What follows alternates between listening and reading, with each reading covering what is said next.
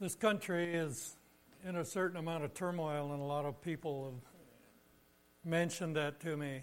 And, and in asking, wondering where I think America is in all this, what I think her future is, is America in prophecy? And what of our lives and what of us? And while a lot of those answers aren't very clear, I think that we can study what's going on in America and we can determine through the Word a course of things and events that might come on this nation. There are examples in the Old Testament of things that come on the world from the time of Adam through the flood of Noah up until the time of Abraham and the promise to the children of Israel and their long relationship with God. And then, of course, the coming of the church age, which we're now part of. And throughout this time, especially with the beginning of the time when Abraham was called and his people were given, there came into being what was known or what I would refer to as a client nation unto God. A client nation being one that carries God's oracles and messages to the world and gives an example of what living under the grace of God can bring to a people. And so this morning, with that in mind, I want to talk to you about what I call the five cycles of discipline. Now, there are those who will say there are six cycles of discipline, and if you study, you can find these cycles as they come through the scripture in reference to the people of Israel. But they're very much applicable to the United States of America, to England, to any other country, to Russia. You name the country on the earth and the people there. These are applicable to nations and peoples, whether they be believers or unbelievers.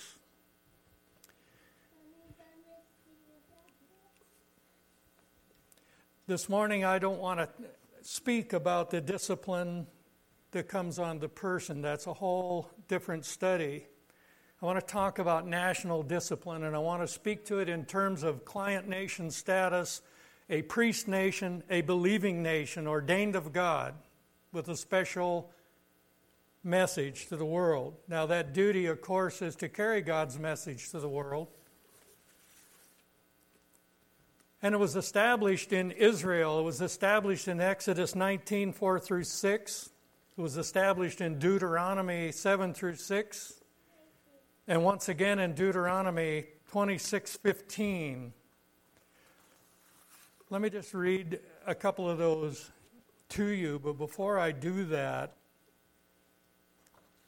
let me say that when Israel was established, she was established as client nation unto God for a period of time and an indication that if she failed or ceased to be God's oracle, that that would cease.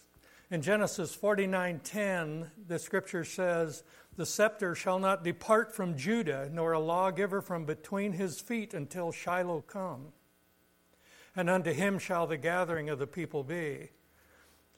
Well, the Jews were very much aware of that, and you can imagine when the scepter did pass from the hand of Israel and what they believed was Shiloh, in this reference, the meaning of Christ and his kingdom, when that had not come in the manner that they thought it should come, a reigning Messiah rather than a suffering Messiah,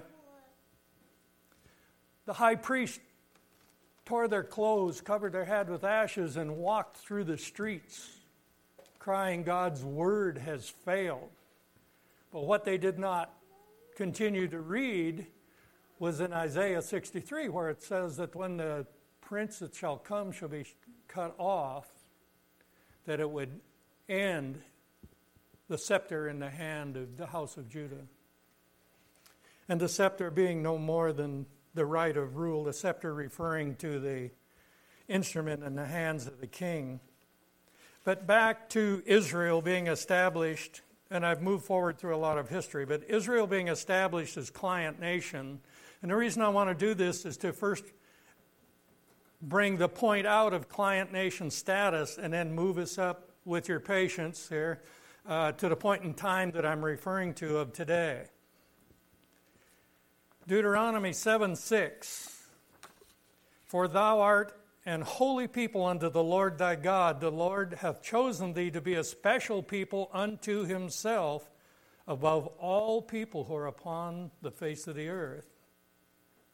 That's very clear about the setting aside. And, and so you see by that that they were a set aside nation and they had a specific duty, and you all know that. You understand the law that was handed down and, and, the things that they were given, and the way they were to live as a client nation unto God, taking forth His message to the world, and to show to a world that it was better to live under the oracles of God than to live outside of God. But as, as I said, in, in the end, Though they should have been responsible for knowing what was going on when Christ appeared on the scene, they did not. And there are reasons for that. And one of the reasons was because the leaders had so perverted the scriptures of their day, their writings, to be self serving and to bring on the things of men rather than the things of God, that they didn't understand those scriptures. They were held responsible, however, by Christ. As you'll remember, when he made his triumphal entry, he stopped looking over Jerusalem and he said, Jerusalem, Jerusalem, how many times would I have gathered you unto myself as a hen gathers her chickens? But you would not. He wept for Jerusalem, he wept for his people. And Jerusalem was destroyed.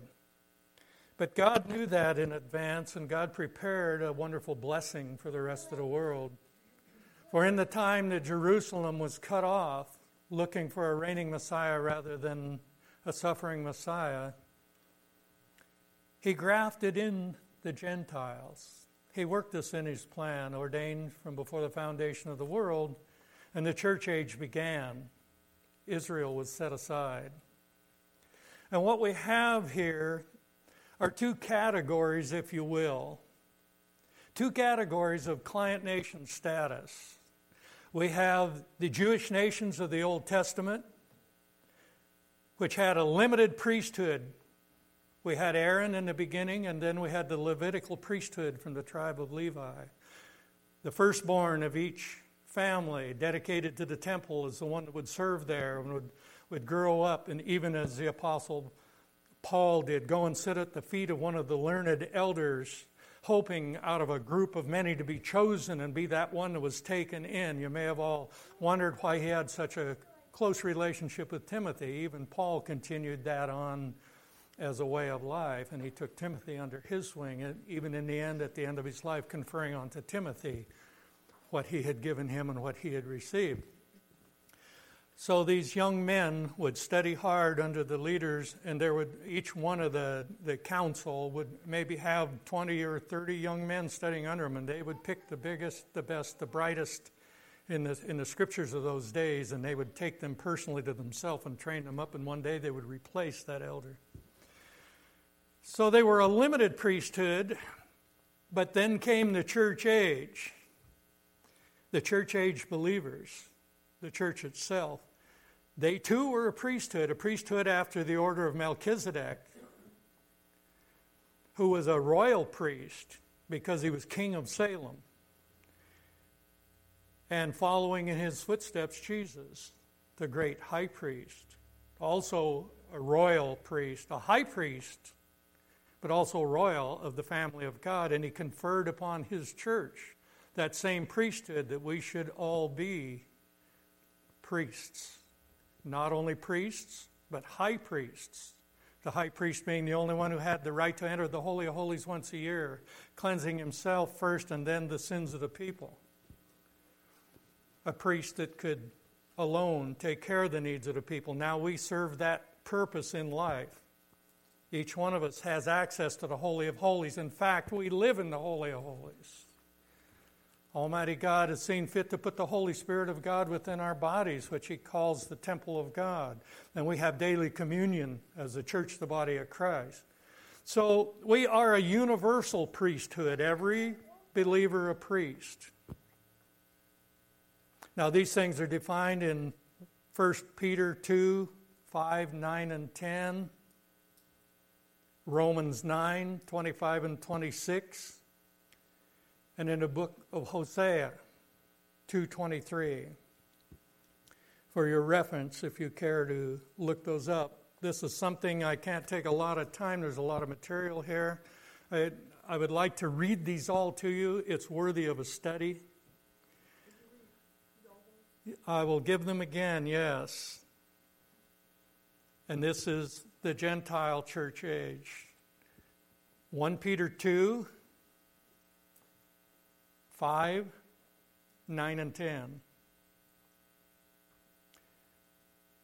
Romans chapter 9, verses 25 and 26. And the book of Hosea, chapter 2 and verse 23. Please be careful as you study these out to take context. And please also understand that in some of these verses, uh, especially Old Testament references, we're looking as example at the client nation Israel, and we have to transfer some of that to today. The client nation types were one in Israel, a holy set apart nation with a specialized priesthood that was selective in the Levites. In the church, once again, a holy, set apart church. The body of Christ, the bride of Christ, a universal priesthood. Every believer a priest, and every priest a believer. Now, there's something evolving out of that, an example that we see in many of the scriptures of the Old Testament and it's referred to in the New Testament, especially in dealing with Israel, and it's called a remnant. I like to refer to a remnant as a pivotal factor. And this is a very peculiar group of people, whereas the cursing came down upon the people in general, especially of Israel, there was always a remnant was saved out of that and brought forward for grace and for mercy and the continuance of those people and the continuance of that that they were assigned by God. So, this remnant is a percentage of mature believers, and I like to remind you of the word mature here because baby Christians, the newborn in Christ, have growing to do before they can re- receive that measure of maturity to carry on these priestly duties. While everyone, even a new believer, is a priest, we have to grow in Christ and we have to learn how to use these oracles of God for the benefit of the body and for the furtherance of the expounding of the gospel of Christ.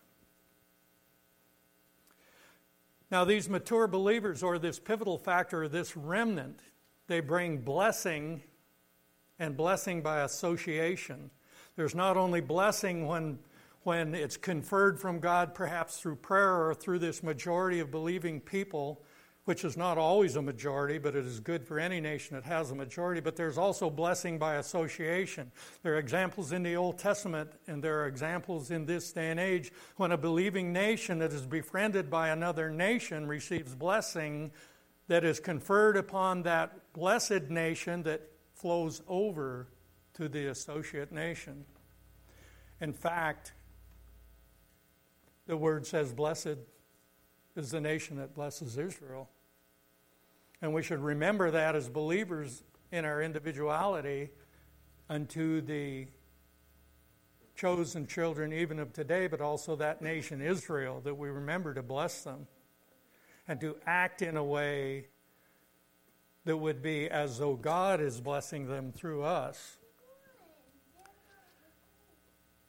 If you read the book of Judges and study in there, you can find the blessing by association that's called out in that book of Judges. There's judgment, but there's also blessing by association there. Now, the converse principle of this is in Genesis, and it's in Genesis 18 20 through 23 and it is the story of Sodom and Gomorrah. So, for every wonderful principle of grace and mercy, you're going to find the converse of that And we're going to see that as we get into the five cycles of discipline, as I call them. So the principle is then reject the word and you reject God. And then God rejects the rejecter. Hosea 4 6 and 9. Let me, I have marked that. Let me read that this morning. I pray I've got that marked here for quick reference.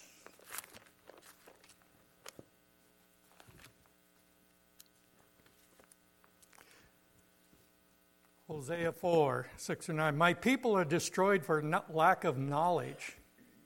Because thou hast rejected knowledge, I will also reject thee.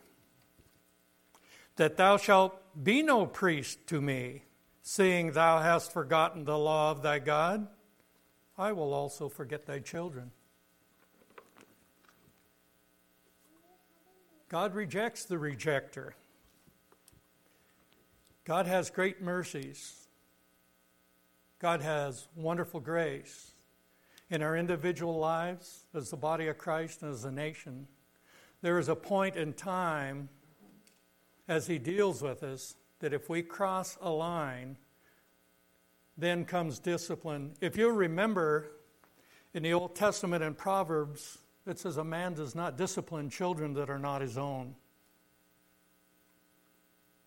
And God, in speaking, even in parable form like that, is also speaking of himself. But God, who has children of his own, he says, whom he loves, he also disciplines. He chastens and he scourges with a whip. There's a lot of meaning in that. It is never punishment, it is a corrective factor in our lives to bring us back on track with our submission to God and our learning and our growth in Christ. It is part of that sanctification process that all believers enter in unto after we're created anew. So there is a trend there for the believer falling away. We start with apostasy, which the Greek word for falling away. We begin as, we begin as believers in apostasy we fall into reversionism, turning around, going the wrong way, and then we walk into evil. Those are three steps you need to write on your heart and think about as a believer. Am I going to be caught up in the apostasy of the day as a believer? Am I going to be reversionistic as I turn and go the opposite direction from the one that I've been following? And am I going to do evil?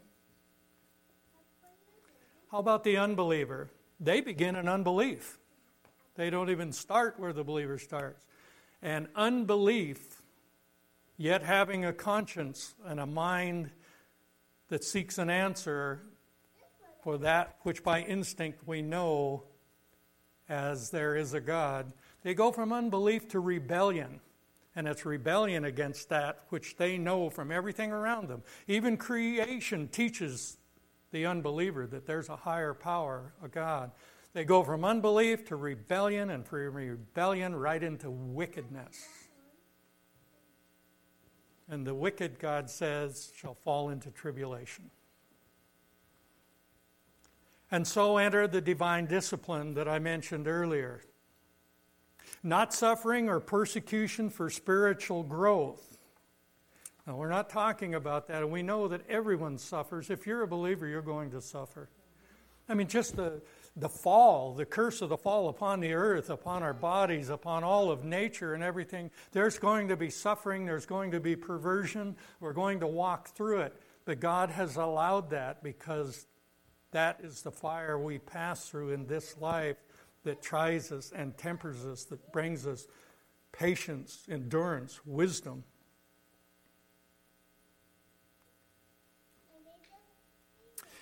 In, if you will, just study Job, and you'll see that his suffering wasn't brought on as a cycle of discipline, although there were disciplinary things in there, and God had discourse with Job. But take that, or take Luke 13, 1 through 5, if you want to note those, and you'll see that uh, not all suffering is brought on by sin. Not all suffering is brought on by the discipline of God. And we're even to pray that we're led not into testing and trials, temptation, some manuscripts say.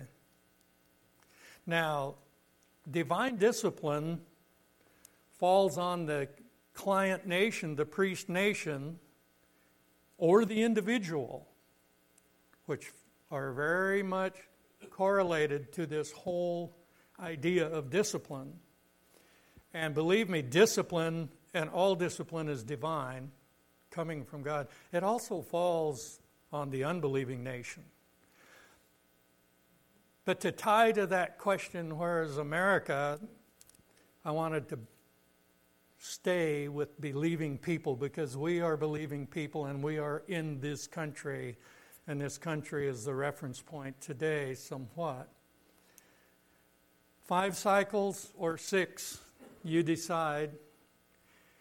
Leviticus chapter 26, 14 through 39. It's a long read. Time is moving. I'll not read it to you, but I'll take it a few verses at a time, and I'll reference these verses for you so that you can study them on your own. That's Leviticus chapter 26, verses 14 through 39. And as I start with these cycles of discipline, I want to call something to your attention. Exodus, the book of Exodus, chapters 10 through 14, the plagues that were brought on Egypt because God wanted to show himself great to his people, and he wanted Pharaoh to let his people go, but not too soon. He wanted to show them his greatness in his authority. So I'm going to point out the type that relates to discipline in those plagues as we move forward.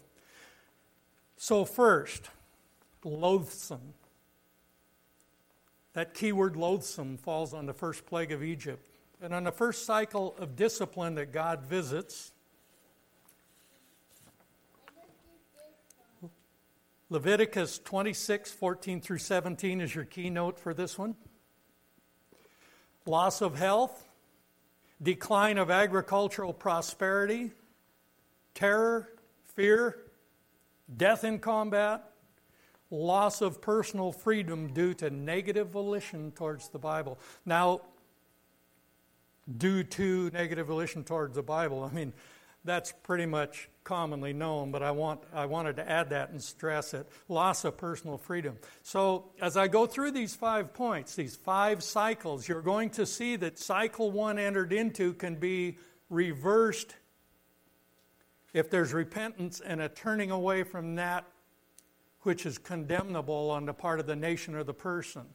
These things can be turned around, but you will see that these are progressive and cumulative. And Leviticus deals with client nation Israel. But I want you to listen to these things and I want you to apply them to today where you live and look at nations around the world, look at the world in general. But if you are going to ask me what I think where America is, I refer you to this. First cycle loss of health, decline of agricultural prosperity, terror, fear, death in combat, and loss of personal freedom. Cycle number two painful. Painful was the next uh, scourge upon Egypt as Pharaoh uh, resisted Moses. And that keyword ties into the next plague. Second cycle economic recession, depression, increased personal individual discipline for continued negative volition towards the things of God. That's Leviticus 26, we'll be in, in 20 continually, but verses 18 and 20, the next two verses, as you read them, you will read about this. Now you have to do a little study there and pull them out. Economic recession, depression, increased personal individual discipline. Number three, and the reference word here back to the scourge of Egypt is appalling. Some, an appalling plague now falls upon Egypt. And you can read specifically what it is, and it ties in wonderfully here. Violence and the breakdown of law and order. Severe restrictions on travel and commerce. The effect nationally and individually. Now that's Leviticus 26, verses 21 and 22. Number four, overwhelming. The next plague that fell upon Egypt was an overwhelming plague. For the sake of time, I'm not specifying those. They're an easy read. Cycle number four military conquest and or foreign occupation. Scarcity of food. Separation of families. Leviticus 26 23 through 26 can you remember some examples of that? Military conquest or foreign occupation. Scarcity of food and separation of families. Separation of families i can remember when daniel a young man was taken when they were conquered by babylon uh, foreign conquest. I can remember when uh, Nineveh was blessed of God after Jonah fought so hard not to go there, uh, raised up for a hundred years or, or more in godly living, then fell apart, became an evil nation. But God used that evil number two to go to evil number one client nation, Israel, as the nation of Assyria and to conquer them, to ride in, to devastate and to carry away into captivity. That's a cycle. And these cycles are a way that God deals with nations and people, and it cannot be said that it only happened to Israel and will not happen to anyone else. If you look at nation after nation in this world's history, you'll see how these things befall mankind. It's God trying to speak, trying to get their attention. Number five death. If you remember that last plague that hit Egypt, it was the plague of death, wasn't it? The firstborn. It's a little broader in the fifth cycle edition of, of discipline upon a nation or upon an individual, and I'll move to the individual in a moment. Destruction of the nation and dispersion. How many times did that happen to Israel before they learned? Due to maximum rejection of biblical principles, it is always for the same reason. In the end, death of that nation, that nation destroyed, never to be again. Look at Sodom and Gomorrah. And look at Babylon of old, or, or some of those other cities that God said there will never be the voice of another child heard in you. And to this day, there are nations that have disappeared without memory. Number five would be Leviticus 26, verses 27 through 38. And if you will, Deuteronomy 28, verses 49 through 67. As an individual, divine discipline may include the sin unto death. If you will read John 5:16, you will see that there is a sin if you see a, a, a, brother commit a sin, I would that you pray for such a one. But if you see one commit a sin which is a sin unto death, I would not that you even pray for that one. So there is a sin unto death. That's the final chapter in the cycles of dis- discipline that God brings forth. Now, Israel had a fourfold cycle here. And it's easy to see in all this. They started in rebellion, they entered up in retribution at the hand of God, usually bringing them after time into repentance and restoration. Now, the five cycles of discipline revolve in around and through that fourfold cycle, whether it's in your personal life, in your national life, it makes no difference. It seems to follow that pattern, and we'd be wise to learn that, especially the repentance and restoration. Is that available to America today? Without a revival? I don't know. Have we a pivotal factor in America? The number of mature believers responsible for praying and crying out to God to come to the rescue of this nation, to reestablish us in the things we once had as a young nation when men of God, men of understanding of Scripture entered in and helped create a constitution, a Bill of Rights, preamble to the Constitution, those documents that we established much of our legal system and our governing system on?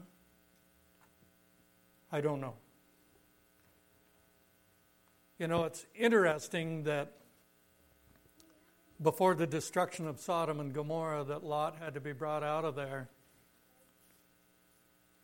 And Abram was speaking to God and he said, You know, but for 50 righteous, would you destroy this city?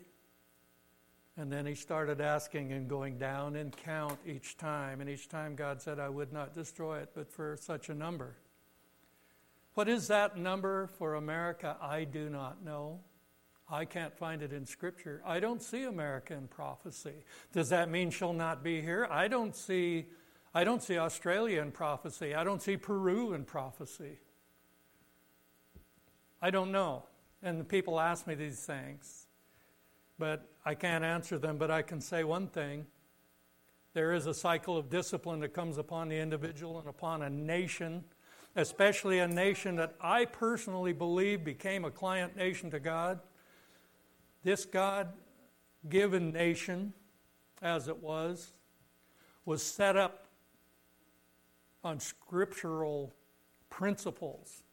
And many of the things we developed early in this nation were set up that way. Now, did we have unbelievers? Yes, we had a strong contingent of unbelievers and they have always been there. But there was a pivotal factor in this nation at one time that set the course for most opinions and attitudes, even of unbelievers, who respected the believers, respected the cross of Christ, respected the Bible, and the right of those of us who would speak of God to do so openly and engage in governmental, educational,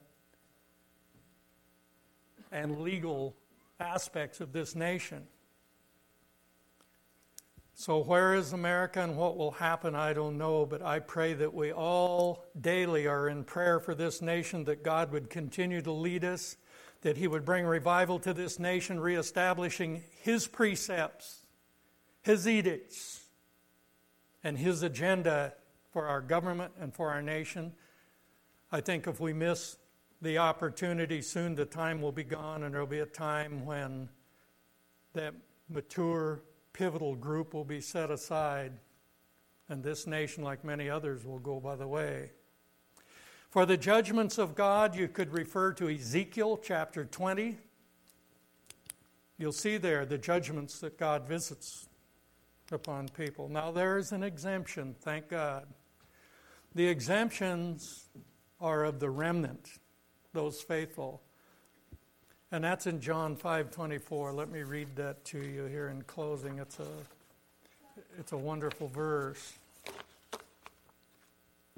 John 5:24 says, "Verily, verily, I say unto you, he that heareth my word and believeth on him that sent me hath everlasting life, and shall not come unto judgment, but is passed from death unto life." Now there's our hope in all of this. That's our hope when we don't know where the course of America leads. But there are five cycles of discipline that I find. I hope that I've identified them well for you this morning. I hope you think about them. And if nothing more, think about them in terms of your personal life. It's an important thing. I grieve for this country. I fear for the masses of people who are so stiff necked and proud that they can't wait to get God out of this country, to get righteousness out of this country, to bring forth evil and to serve it daily as they turn to their flesh and nothing more. And God's curse is upon them. Make no mistake, God leaves no evil undone. There will come a time when America, having gained so many things from God, such wonderful blessings, having His help to create this nation, and it, perhaps tongue in cheek or very carefully, I can say this nation was not established as an empty land. There were a people here. And if you read in history some of the things that were found going on in this land, could you not say that perhaps, even as Assyria invaded Israel, perhaps Europe invaded a land here that was under the fifth cycle of discipline? There was no knowledge of God in this land, not the one and only true and living God.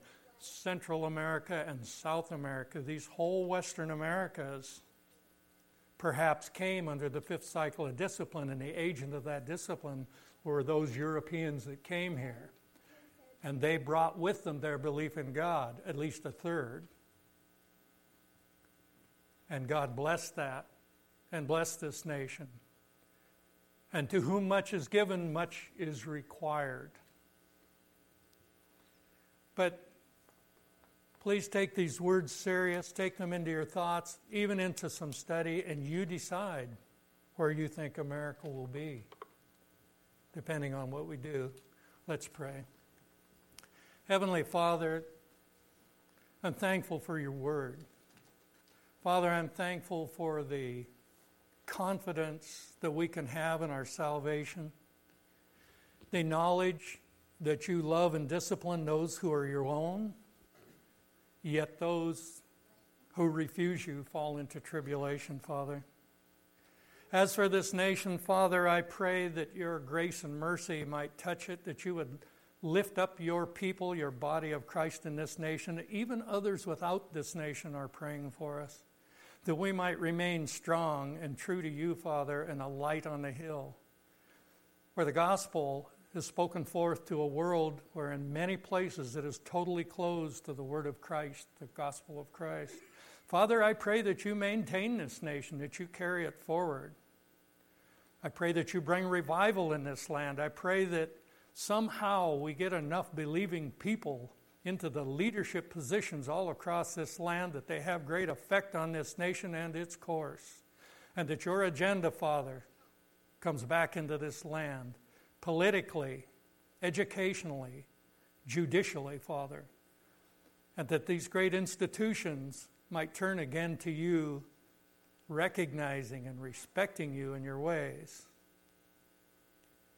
Yet, Father, I know that it takes the cooperation of your children and a listening for your word. And I know that there is a plan in the end that benefits you, Father, to your will. And there are dark days before the second coming of our Lord and Savior when He puts His throne on the holy mount of Israel. Dark days indeed, and I know not what that process is. And though I pray, Father, for the maintenance of this land, if that is not your will, then, Father, your will be done and mine be set aside. But nevertheless, I ask, and I ask that you preserve this land and that you bring us back in great revival and that America stands strong to the end, even to the end of the age. And may all that are here be blessed this morning. May they have learned something. May it touch their heart and their soul. And may they take it to themselves in belief and understanding as they study. And may they have confidence in you alone a one and only true and living God, giver of our Lord and Savior Jesus Christ. To him be glory and honor forever and ever, for in his name we pray. Amen.